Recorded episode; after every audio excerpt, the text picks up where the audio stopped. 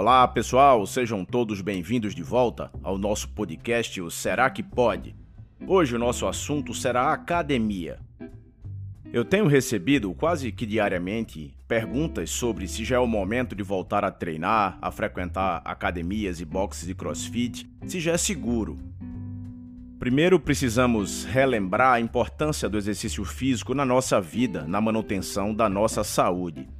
Ele é um dos grandes pilares para o envelhecimento com qualidade. Independente de questões relacionadas ao peso, o exercício deve estar incluído na nossa rotina. Eu vejo muita gente passando a considerar o exercício como uma opção para a sua vida quando a doença aparece. Precisa primeiro levar um susto para depois entender que o exercício físico vai passar a ser o seu aliado. Eu chego a dizer que é negligente com a saúde a pessoa que nem sequer tenta incluir os seus treinamentos no dia a dia. Qualquer exercício físico pode ser bem-vindo para a nossa saúde, podendo ser mais assertivo se nós pudermos alinhar o tipo de treinamento aos nossos objetivos estéticos e também de saúde. Foram meses de isolamento social, nós ainda estamos num momento de flexibilização, numa fase intermediária houve um verdadeiro downgrade, um retrocesso na saúde da grande maioria das pessoas. Foi um longo período de ansiedade, de estresse, de comida desregrada, maior consumo de bebidas alcoólicas e pouco ou nenhum exercício físico. Mesmo aquelas pessoas que realizavam exercícios de forma rotineira chegaram a sofrer, tiveram bastante dificuldade em manter o ritmo e a intensidade dos treinos. Como parte dessa flexibilização, as academias já estão abertas, acredito eu, em todas as cidades do país. Isso incluindo também boxes de crossfit, salas de ginástica, de spinning, academias de luta e artes marciais e até mesmo as quadras de tênis e campinhos de futebol. Isso já é uma evolução. Muitas regras foram criadas e aparentemente têm sido cumpridas. Algumas delas são uso obrigatório de máscaras, distanciamento de aparelhos, com marcações para que os halteres e pesos livres não sejam retirados daquelas áreas determinadas, cada um tendo que levar a sua própria água, eles não têm disponibilizado copos descartáveis no geral. Controle do número de pessoas, sendo preciso às vezes marcação de horário e até mesmo fechamento das academias duas vezes ao dia, sendo uma hora pela manhã e uma hora à tarde para que haja uma higienização completa do espaço e também dos equipamentos.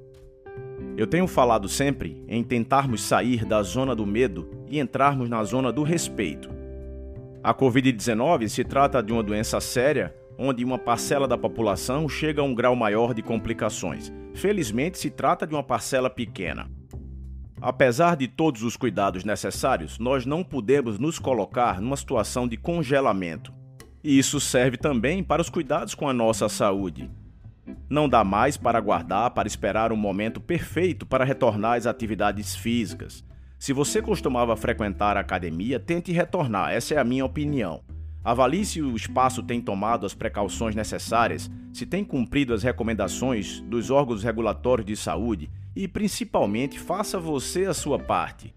De nada adianta a academia estar tomando todos os cuidados e os alunos não estarem respeitando as regras.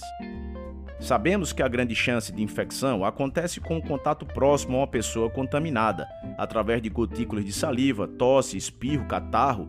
É uma chance bem maior de contaminação do que através do contato com aparelhos e pesos na academia. Claro que a gente também não pode relaxar quanto à lavagem das mãos, a lavagem constante é importante, e também a desinfecção com álcool ou algum produto específico dos aparelhos. Por outro lado, caso você seja uma pessoa do grupo considerado de maior risco, talvez seja mais prudente tentar realizar seu treinamento num ambiente de maior circulação de ar, ambientes abertos, praças, parques e praias. Com você, o cuidado precisa realmente ser redobrado.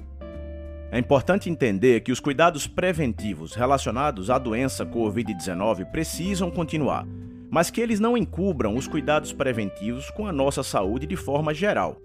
Uma outra dica: se estiver na dúvida se deve ou não retornar aos treinos, converse sobre sua situação específica com o seu médico ou com o profissional de educação física que lhe acompanha. Analisar as situações de forma individualizada será sempre a melhor estratégia. Então é isso, pessoal. Que todos vocês continuem priorizando os cuidados com a sua saúde e aguardo todos no nosso próximo episódio.